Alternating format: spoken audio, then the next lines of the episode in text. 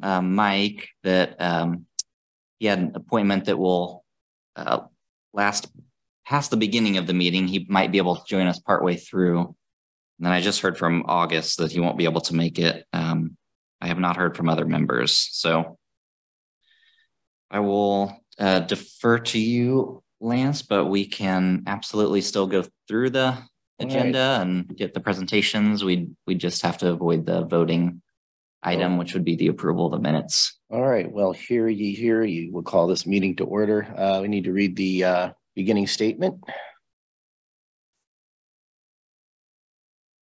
Good afternoon. My name is Jared Allen. I'm Administrative Technician at Lawrence Transit. With me here is Adam Weigel, Transit and Parking Manager. He will work alongside Lance Fay to facilitate, to facilitate the meeting's proceedings. This meeting is being recorded and broadcast on the city's YouTube channel and public access cable channel 25. During the meeting, when you are not participating, please mute yourself by clicking on the microphone icon found in the lower left-hand side of the Zoom menu. In some cases, we may mute or unmute people as needed to minimize distractions during the meeting. Please remember to state your name and title for the benefit of those listening remotely. If you are participating by phone, you can click star six to unmute your phone. And now I will do roll call. Lance Fay, Here. Austin Stifler, Here. Mike Wazakowski, Foster Spicinger, Alan Ackland, Here. Gregory Critchlow, Bill Wilson, August Rudisell, Freddie Gipp.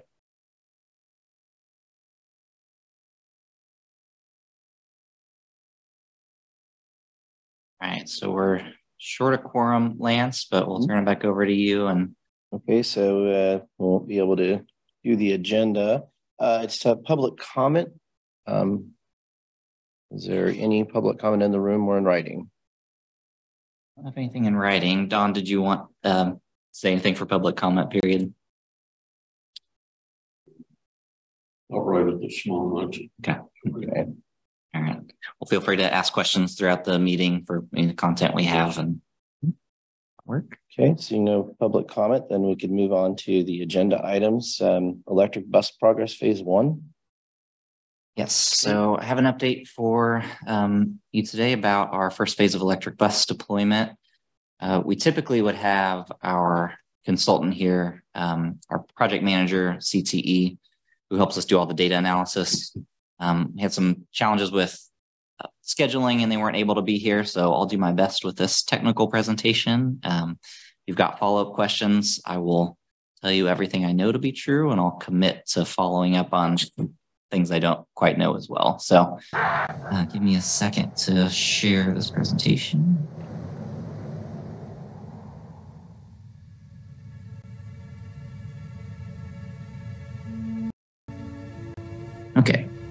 Alan, can you see that all right on Zoom? Yes. All right, me. Yep. So step through this again, just framing all of our projects in uh, the context of the strategic plan. A lot of the work we do, most of the work we do is in the uh, connected city outcome area. So this gives a brief overview of what that area focuses on, um, including mobility.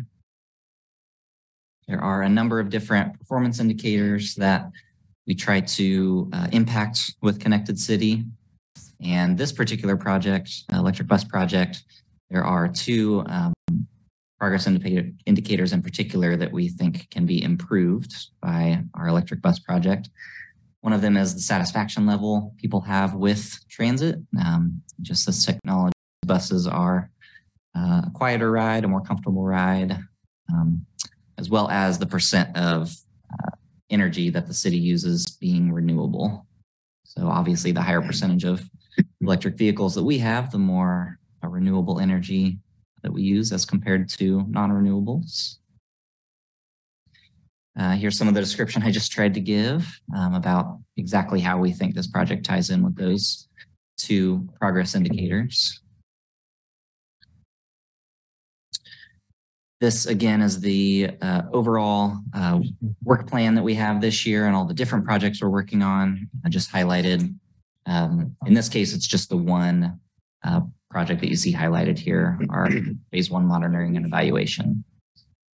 So the next several slides are from uh, Center for Transportation and the Environment, CTE, who is helping us. Uh, they help us through all the procurement process, uh, kind of planning on how we deploy all this infrastructure and vehicles. And uh, they also help us with evaluation. So they're looking at a lot of the back end data, helping bring it into more digestible charts and graphs and helping us understand um, what our operations are looking like uh, and affecting some of the, the decisions we make. So I'll go relatively briefly through their slides about who they are. Um, so just generally, they work across the country. They are a nonprofit organization focused on electrification of transit. As a reminder, they're working with us on three distinct projects. These are the three um, low-no grants that we have won in a row uh, from FTA, and they'll be helping us through procurement, deployment, and evaluation of all of these. So today we'll talk about phase one, which are the five Gillig buses we have to treat today. We have two additional Gillig buses that will show up. Um, uh, we were planning on later this year. It may be early 2024. And then our third phase has a couple of Proterra 40 foot electric buses, as well as a couple of cutaways, and those will be probably in mid 2024. So looking at some of the data, there are a lot of different data points that charge or that CTE helps us look at. We are going to look at just a subset of those, the five that are bold at the at the top here is what we'll look at some charts and graphs for. Um, but they walk us through as an internal staff monthly. We have um, about an hour or 90 minutes.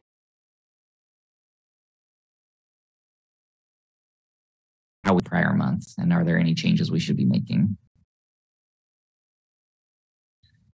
So to start, I can get this to hide. Um, our daily um, state of charge used by bus. So we've got um, a few different things out in these in these vertical bars. You see the different months of deployment across the bottom. So September of 22 was our first full month of operation, and we have data um, uh, through February that we're able to show now. We don't have the March data loaded in here yet. Um, the general idea of this graph is our goal and hope to use as much of our available state of charge every day as we can. We send out a bus, we want to use as much of that battery power as possible before we bring it back to the shop.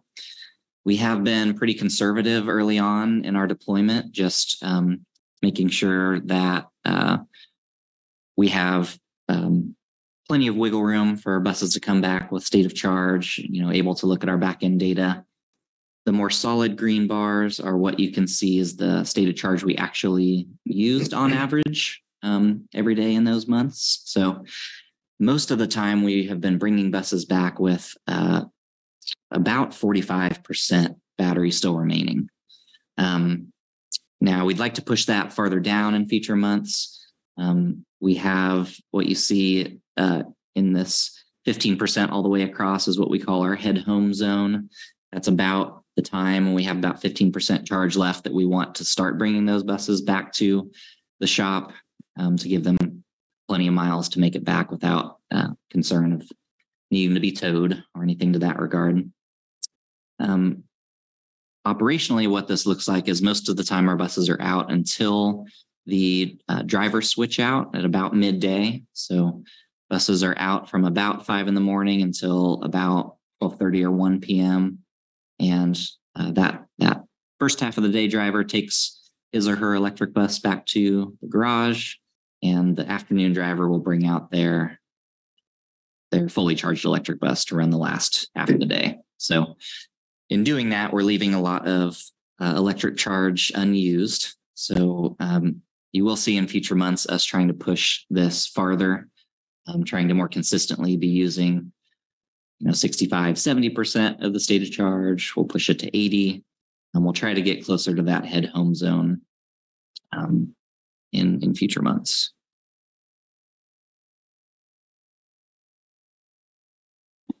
We uh, take special um, interest in seeing how our buses are moving through transportation disadvantage zones. So we want to make sure we're using um, electric vehicles and vehicles with lower emissions um, equitably across the city and not running them uh, in places of primarily higher income levels or primarily um, uh, lower numbers of people of color. So this is one of our measures that just takes a look at how we're running the vehicles in um, more transportation disadvantaged zones of our city, um, which takes into account things like um, income, race, uh, people who have less vehicles in their household, um, single parent households, things like that. There's a lot of factors that contribute to people who may have a more difficult time with transportation.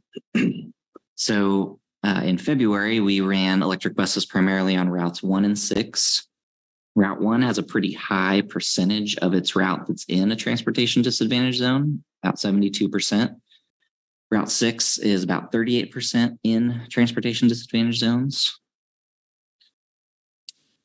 So on this next chart, um, we'll look down at the year to date uh, and, and this column over here that shows essentially the miles that our electric buses are spending in in transportation disadvantaged zones. What what percentage of those miles are in um, more disadvantaged areas of the city? So, again, this is a number we'd like to um, keep pushing higher if we can. I'd like to be thoughtful about our deployment, um, and so we'll look in future months about uh, what routes we can um, have our buses operate on that that take advantage of this.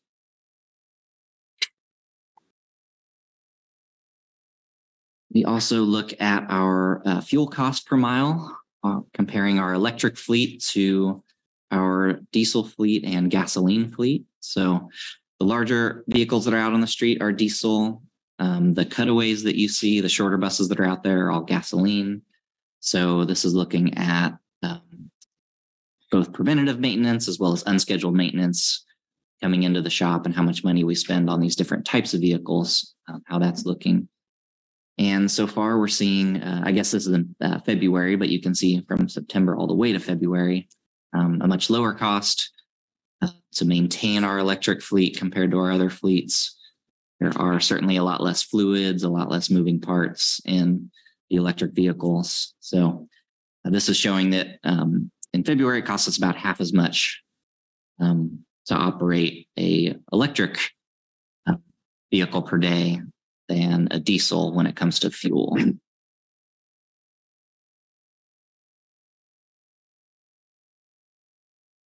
I guess let me clarify. I'd I'd spoken a lot about bringing buses into the shop. This particular slide is a lot about the fuel itself. So the cost of our electricity going into an electric bus versus the cost of the diesel and the cost of the gas that we have to run the, the gasoline powered vehicles. This next slide gets more at what I was just talking about, which is the uh, maintenance cost. So um, those preventative maintenance costs, those unscheduled maintenance, um, you see electric performing pretty well um, and staying pretty low, especially in February, uh, compared to maintenance that we had to do on our other fuel types of vehicles.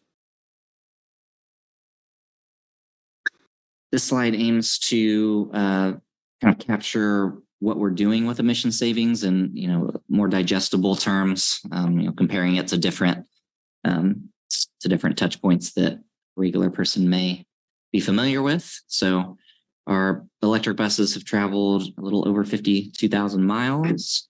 Um, that has saved about 9,500 gallons of diesel. Uh, if we were to have run those same miles with diesel buses, prevented 49 metric tons of CO2 being in the atmosphere and comparing that to about 121,000 miles of passenger car travel. So um, just some touch points to communicate um, the impact our emission savings is having so far. And these numbers will continue to grow as we um, keep our buses on the street. Those are the that's the content I have for the update for our first phase of electric buses. Happy to take any uh, questions or thoughts. Um, members of PTAC or members of the audience, anybody who has questions or thoughts on this.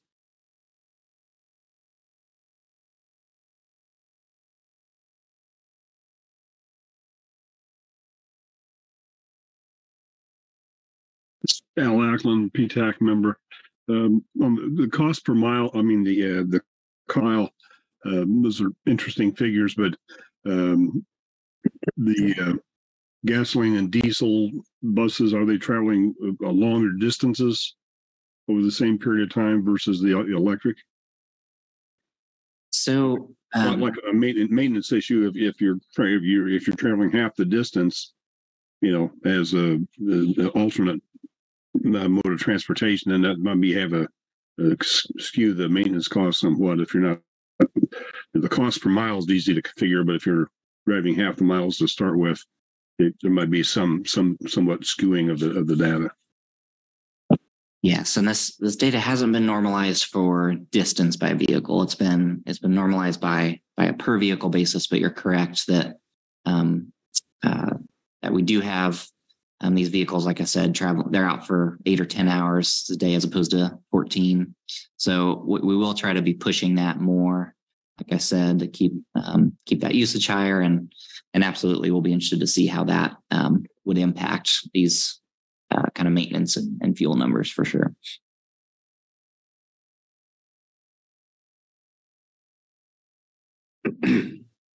Uh, Lance PTAC Vice Chair. Um, we've run the couple of other routes with the electric buses, right? I think the ten has run a couple times. Am I correct? Yes. And is there any data different on that as you notice? And, and is that brought in here at all?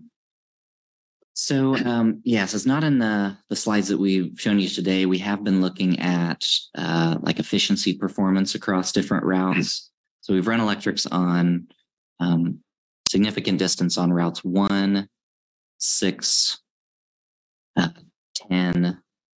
Um, have been the primary routes we've been running electrics on. So we haven't seen a huge discrepancy in efficiency or um, you know how many miles the bun the bus can run on those those particular routes. Um, Route 10 does have a lot more topography, which is interesting not to see as much change in efficiency. Um, but but yeah, we we're certainly tracking that. Um, there also can be differences by driver and, and how different drivers apply and don't apply um, regenerative braking and, and different things. So that's another angle that we're trying to look at and have not seen large differences. Um, also looked at very cold days versus more temperate days. And again, haven't yet seen a lot of differences in that. Um, we do have, uh, like we've told this group before, auxiliary diesel heaters that help heat the cabin on very cold days. So we're not drawing off the electric batteries for that. Um, but there's a, kind of a lot of different angles we're looking at to try to understand how efficiency might change under different conditions.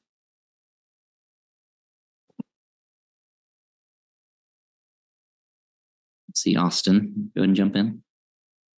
Hello, Austin Stifler, PTAC member here. Um, I know you all mentioned that we're sort of trying to utilize more and more of that battery capacity. I was wondering what that time frame looks like for maybe trying to reach that maximal 80%, 75, 80% battery capacity usage per diem. Yeah, so we've uh, we've given we've talked with our uh, operators at First Transit about um, pushing that first bus that's out every day until closer to 5 or 6 p.m. as opposed to around 1 p.m. And um, there's there's agreement around the table that we feel like that's uh, will still bring us back to the shop with a safe amount of battery remaining. Um, and we do get warnings on the dashboard for low battery uh, at 20% that give us give us time to react. But um, uh, hopefully as early as the uh, April report. So uh, that report should start showing that um, daily SOC used coming a lot closer to what we're aiming for. Great. Thanks.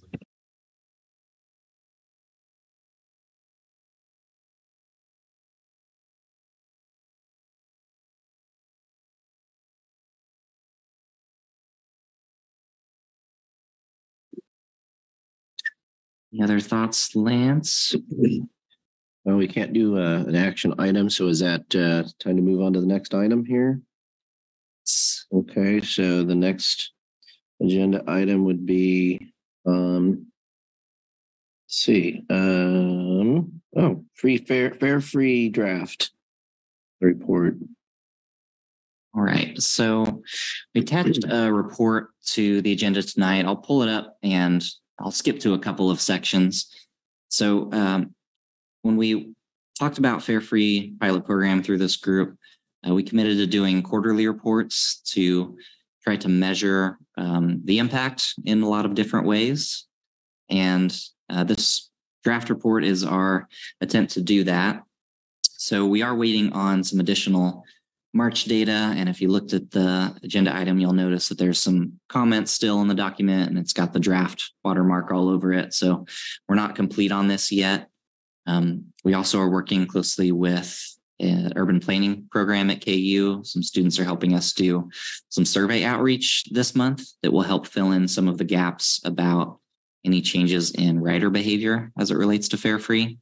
So we still got some work to do to get a finalized report for the first quarter, um, looking essentially at January, February, and March. And um, we hope to have that finished up this month sometime. But even though we're not fully tightened up on this report, we thought we'd still bring the draft to you all and talk through at least the components of it so that you can uh, see what's in here and ask any questions. This will be something that we'll post up on the project website every time we have a quarterly report completed. We are looking still at the third quarter of this year is uh, after that quarterly report is when we'll really make our decision about uh, ability to continue the program. Um, we'll better understand the impact on everything as we get deeper into deeper into this calendar year. So with that, I'll bring up the board and um, get into that. So I'll be doing some scrolling. So apologies for uh, emotion sickness. We have uh, we tie it to the strategic plan here at the beginning. Just some of the performance indicators again that we believe will be impacted by the Fare Free program. Uh, people's satisfaction with transit, um, our reliability goals as it relates to how uh, fast buses can move without pausing for uh, fares. Um, the cost per passenger trip is really a function of um, our operational costs are relatively constant with a couple of exceptions. So the more we can drive up ridership, the lower our cost per passenger is. And then our percent of trips not taken in automobile. So are we encouraging new riders to join the system instead of uh, instead of sometimes driving? Are they taking the bus instead? We walk through each of the impact areas that we um, talked about when we were leading into the pilot program. So the first one is uh, perhaps the most obvious, which is ridership. We're looking at this based on each route. I brought some information uh, the last time we spoke about uh, how the routes were looking. At that time, we just had January data. Uh, now we have January, February. Uh, we actually just got March data um, a day or two ago, so we'll get that incorporated into these charts and graphs. Um, there aren't any significant shifts to what we shared with this group before. We still have about four routes that are exceeding pre pandemic ridership. Um, we expect to see a few others creep above that probably in the next couple of months, just given what we've seen in these first couple of months. Um, and then there's a couple others that are that are still struggling a little bit with ridership, and we may have to uh, do some additional analysis to understand some of the reasoning behind that.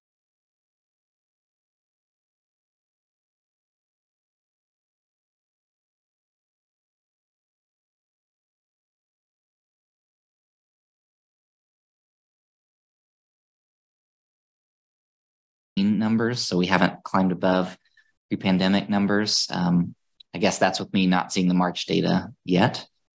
Uh, but you can see it climbing um, from January to February. So uh, we'll see how that tracks as we move into future months. I will skip to uh, routes, some of the routes that are um, that are doing quite well.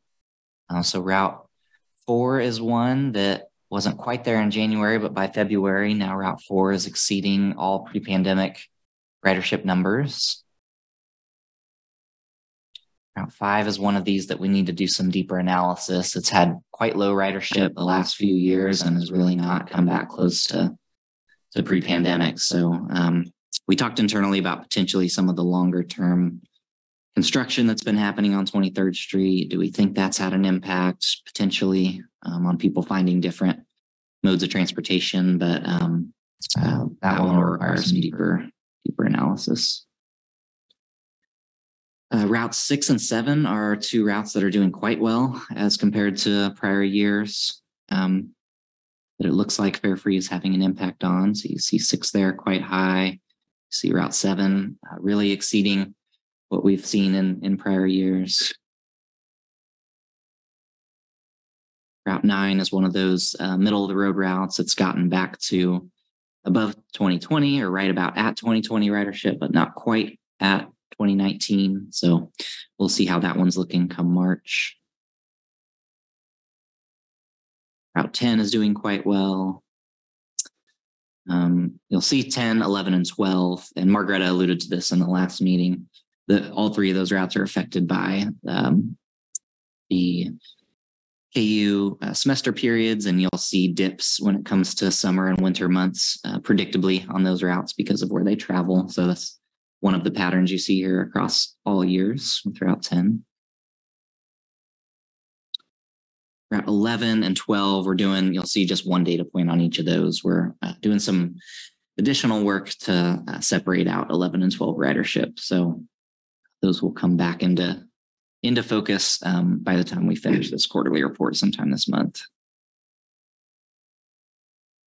15 is uh, one of the middle of the road type routes, um, exceeding the last couple of years, but still looking towards getting back up to pre-pandemic.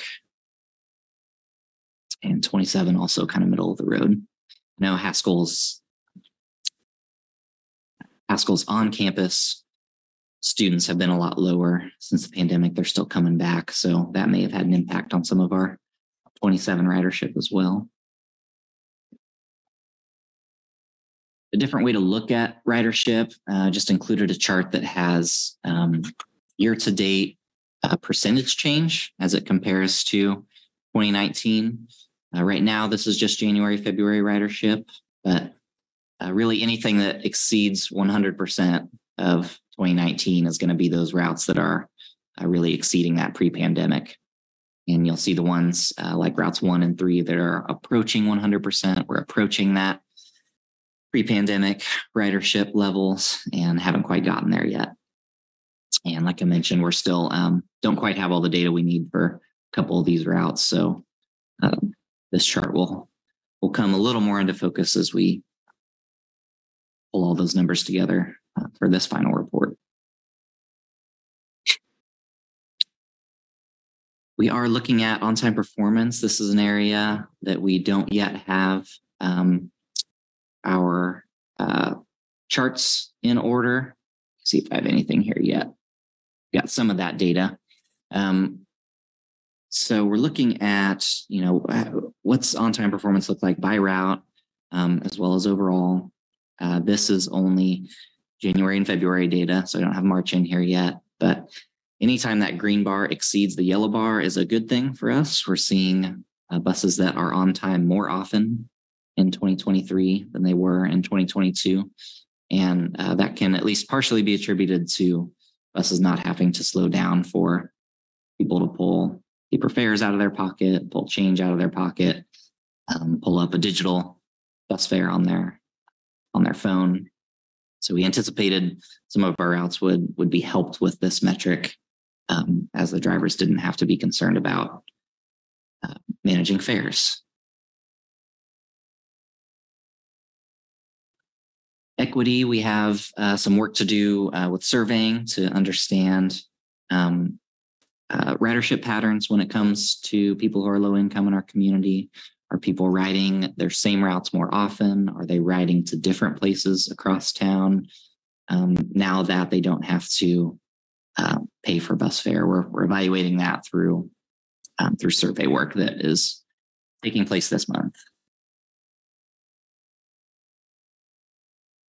Staff time. So we're already reaping the benefits of this as far as our staff, uh, the variety of uh, different activities related affairs that we just uh, no longer have to do. So we coordinated with um, Armored Car Service. We um, designed, printed, distributed paper passes uh, to grocery stores, to the community shelter.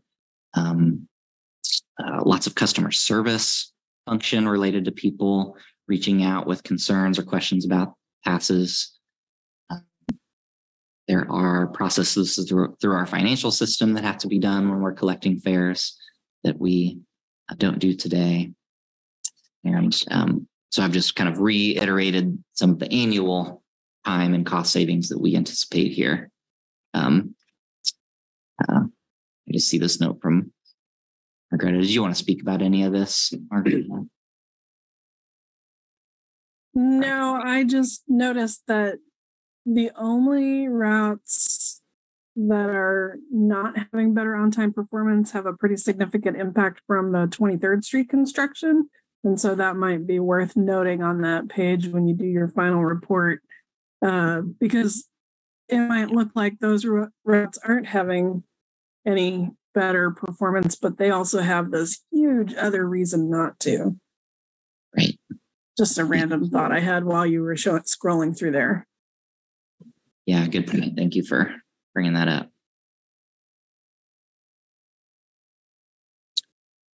Again, through survey data, we hope to understand uh, some some questions about rider economics. One of our um, uh, one of the benefits of Fare Free is that uh, people in our community now no longer have probably a, between about four hundred dollars and thousand dollars a year that people might be spending on transit passes. So understanding more about what people how, how people are saving or using that money in our community uh, uh, will be part of the survey work that urban planning students are helping with.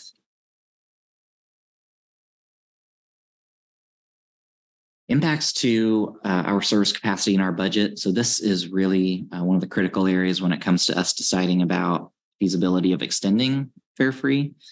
Um, so the amount of hours we have on the street for fixed route are um, are relatively fixed. We we don't anticipate adding new frequency to bus routes in uh, the middle of the budget year, for example. Um, if if we had routes that regularly saw um, completely packed buses, we were leaving people behind at bus stops, we would have to consider that. I think we um, still are are uh, remaining pretty comfortable with the capacity we have in our vehicles on the street to accommodate increases in fixed route ridership. But we do have a couple areas of our service that are demand response, and our our our revenue hours have to rise to meet that level of demand. So, paratransit, uh, T Lift is one of those areas, and Nightline, our overnight uh, service that primarily serves third shift workers, is another area. So, we are tracking um, the usage of those in a, a, few different ways that we haven't yet pulled the um, charts together for. Uh, we'll be looking at our total active users for T-Lift and for Nightline to see if that number is growing. we'll of course be looking just at ridership in both of those areas. Um, we'll be able to uh, keep riders anonymous, but understand if um, at the rider level, are people riding, are they accessing these services more frequently or more often uh, because they are free? Um, so do we have T-Lift or Nightline riders who used to ride, uh, let's say, um, four times a month, and now they ride eight or ten times a month because uh, because there's no cost to the service. So those are some of the areas where we'll be looking at very closely um, to understand impacts on um, how much service we have to put out on the street and if we can afford we can afford that continued service. There's also a section um, again that will uh, staff will get out and and talk directly with riders and drivers about their experience to capture any uh, qualitative uh, pieces of the puzzle that we haven't quite captured in the data. So just trying to understand on a human level when we talk with people riding the bus, when we talk with drivers, um, to give us feedback on um, their view and understanding of of their free service and how it's impacting them. Um, so we'll see if we learn any kind of outside the box things from uh, from that engagement. I believe, yeah, I believe that's all the content I have. So happy to uh, scroll back to anything or answer any questions about this. Apologies that you're looking at a very draft report, but we wanted to um, present something to you today, uh, knowing that we would uh, really tighten it up later this month. But um, thought that you being able to at least see how it was laid out and, and some of the data we've already got in here would be helpful to to this group or the public. Happy to answer any questions.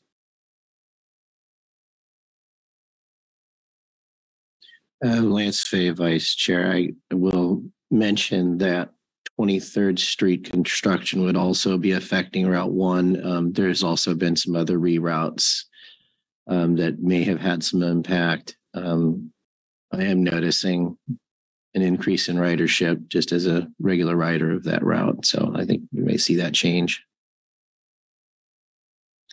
Yes, that 23rd Street corridor project um, is, is such a impactful one that it, it will be difficult for us to to really zero in on some things um, just due to that. We'll just have to we'll just have to know that that's um, kind of a factor in everything we're looking at.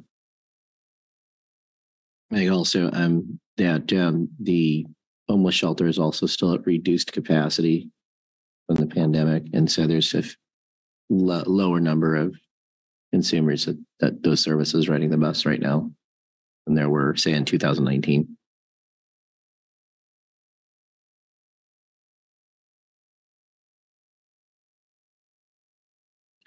Any other thoughts or questions from the group?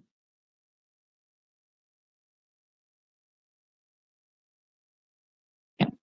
Like I said, well, once we uh, finish this up, you'll see it go public on the website. We'll put out a news release that says it's now available because we do want to point people towards it who are who are curious or interested um, in different parts of our community. But um, it's come, coming together here.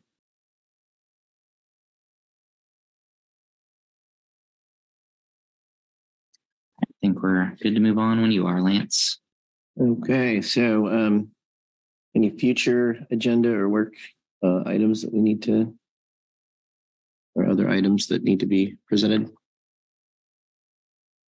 This is for PTAC members. Austin or Alan, anything from you all? I'll act on Pete. Nope, I don't have anything. Austin, PTAC member, nothing here. Just reiterate what Mike Watzkowski always does. If you have um, topics you're interested, interested in us talking about, please send those to me, Mike and Lance via email, and we'll get those programmed for a future meeting. Okay, any transit staff items? So I do have a few. Yeah, I've got a few staff items I wanted to bring up. Um, so just wanted to keep you all in the loop. You know, things are moving uh, pretty well on Central Station. So I threw together a couple of quick slides just because visuals are more interesting than me talking. Though you'll have to deal with me talking as well, or at least be pictures along with that. Um, okay. So I just wanted to bring in a couple of photo recent photos. So our uh, Fred Decker is our project manager through MSO that is doing a lot more site visits than I'm able to do, um, and is just keeping us updated with photos when he's out there.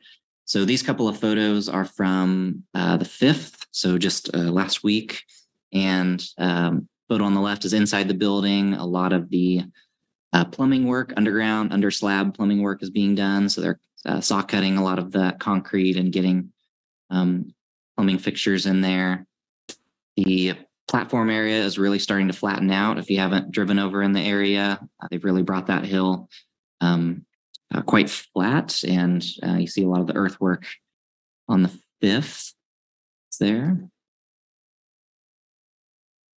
This is from the seventh, so just a couple days later. Um, so uh, you know that area was pretty torn up with all the plumbing. Now you see uh, we're covering that back up with gravel after inspection. Um, we'll get that all filled in with concrete at some point. So um, contractors both working within the building and outside the building at the same time and keeping things moving.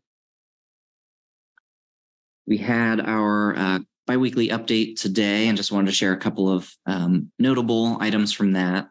So, of course, uh, weather can change some of these things, but at least on the immediate forecast, things look pretty good.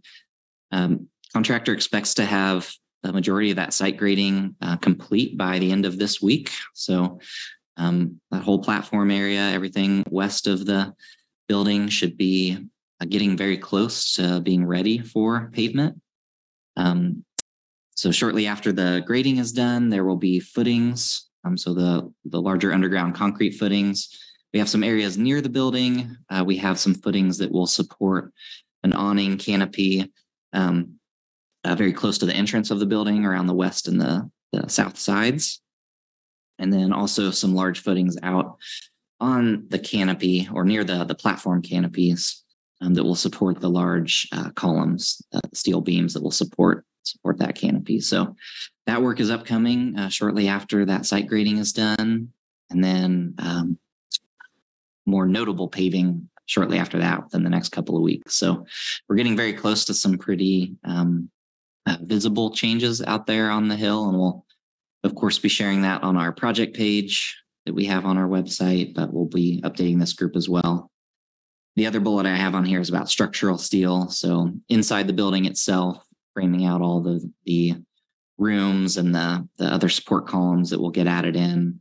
A lot of that will start happening in the next week or so. So just wanted to keep you all in the loop as it relates to Central Station. Um, before I hop to the next topic, any questions or thoughts on on this big project?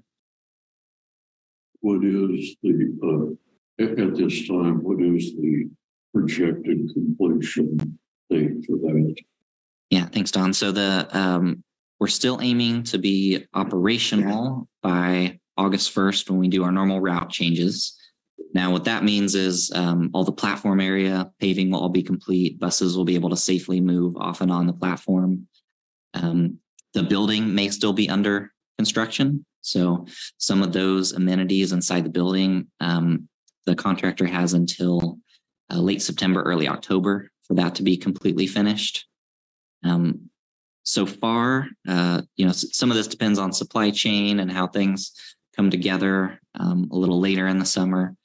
Contractor has some confidence they'll be able to um, beat that late September, early October timeframe for the building, but um, we'll start to gain more confidence about exact dates for everything to be done. Um, probably as we get into June, July, I think things will really start to become obvious.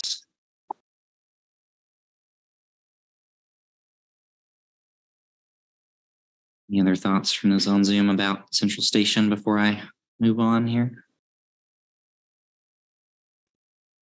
Well, thanks, Adam. Looks great. I'm glad that we're making good progress on the building and the site overall. Yes, very much so. Welcome to the meeting, Mike. Thank you. My wife is doing very well. All right, good to hear. Good to hear. Okay, so the couple other or a few other things I wanted to update the group on. Um, we have a handful of community partner projects that we've been working through as a staff, and you may have seen some of this on social media and um, news releases that we've been putting out. But just wanted to bring them before this group as well. So, um, Felice Laverne on our team has done the work really on all three of these projects. Uh, had worked directly with self-engineering students. Again uh, we worked with them last year on a bench project. This year a different group of students helped us on a uh, sound dampening project on cutaways. We have our cutaway vehicles especially with the lift mechanisms can be uh, a little bit louder when we're uh, bouncing over potholes and things. So they worked with us on um, a project to um, figure out how to make it a little quieter for riders and, and the driver inside the bus we worked with the uh, Lawrence Fruit Tree Project to plant some fruit trees at a handful of bus stops recently, and have also been working with the Indigenous Community Center and a number of Indigenous artists in Lawrence to put up new bus shelter art. So just wanted to provide um, some updates on those. I will uh, briefly point you to a couple of things online. So on our website, we have news pages. Um, and so we have a page, uh, a news story about our partnership with the Self program, um, photo of us out with some of our First Transit uh, partners, Renee and um, Eric out there helping with that lift mechanism and uh, some more details about that, a link to the final report from the students and uh, kind of how they walked through the process and worked through the cost of materials and and different things to um, do some of that sound dampening. So would encourage you to go check that out on the website.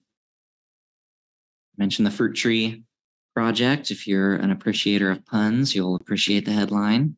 Um, but we worked with uh, our partners, put out uh, fruit trees at a handful of, or three bus stops, a couple different stops on Haskell, stop over by the hospital. And um, so just had a great time working with our partners there on that, that project these last couple of weeks. And then uh, we are still in the process of getting uh, 10 shelters outfitted with Indigenous artwork. So we don't have a full um, document that has artist stories and a news release out just yet. Um, but I did want to point you to uh, Mona Cliff is one of those artists, and she helped us with a piece of art um, on a bus shelter near um, Haskell and 23rd. So this is a sneak preview of, of some of that artwork, um, vinyl work applied to the glass shelter that we have there.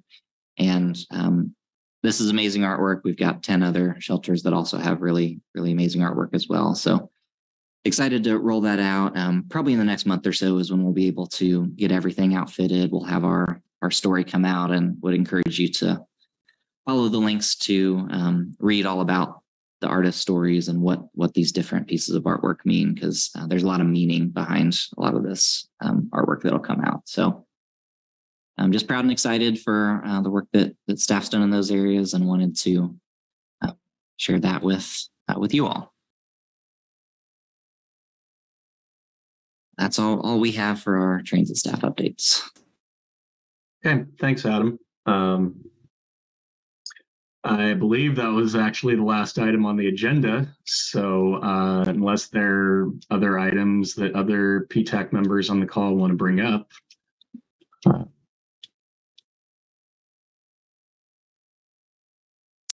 Hearing nothing, uh, as you can see on screen, our next meeting is going to be scheduled for May 8th.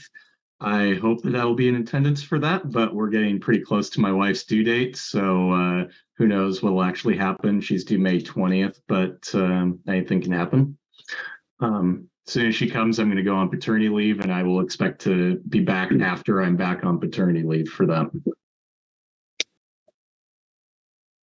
Well, future, future congrats to you about that, Mike. If everything goes well and Yep, me too. Uh, anyway, thank you very much for being here today, uh, committee members and everybody else. Appreciate your uh, time and effort on this. And we'll see you in about four weeks. thanks everybody. Thank you. There you go.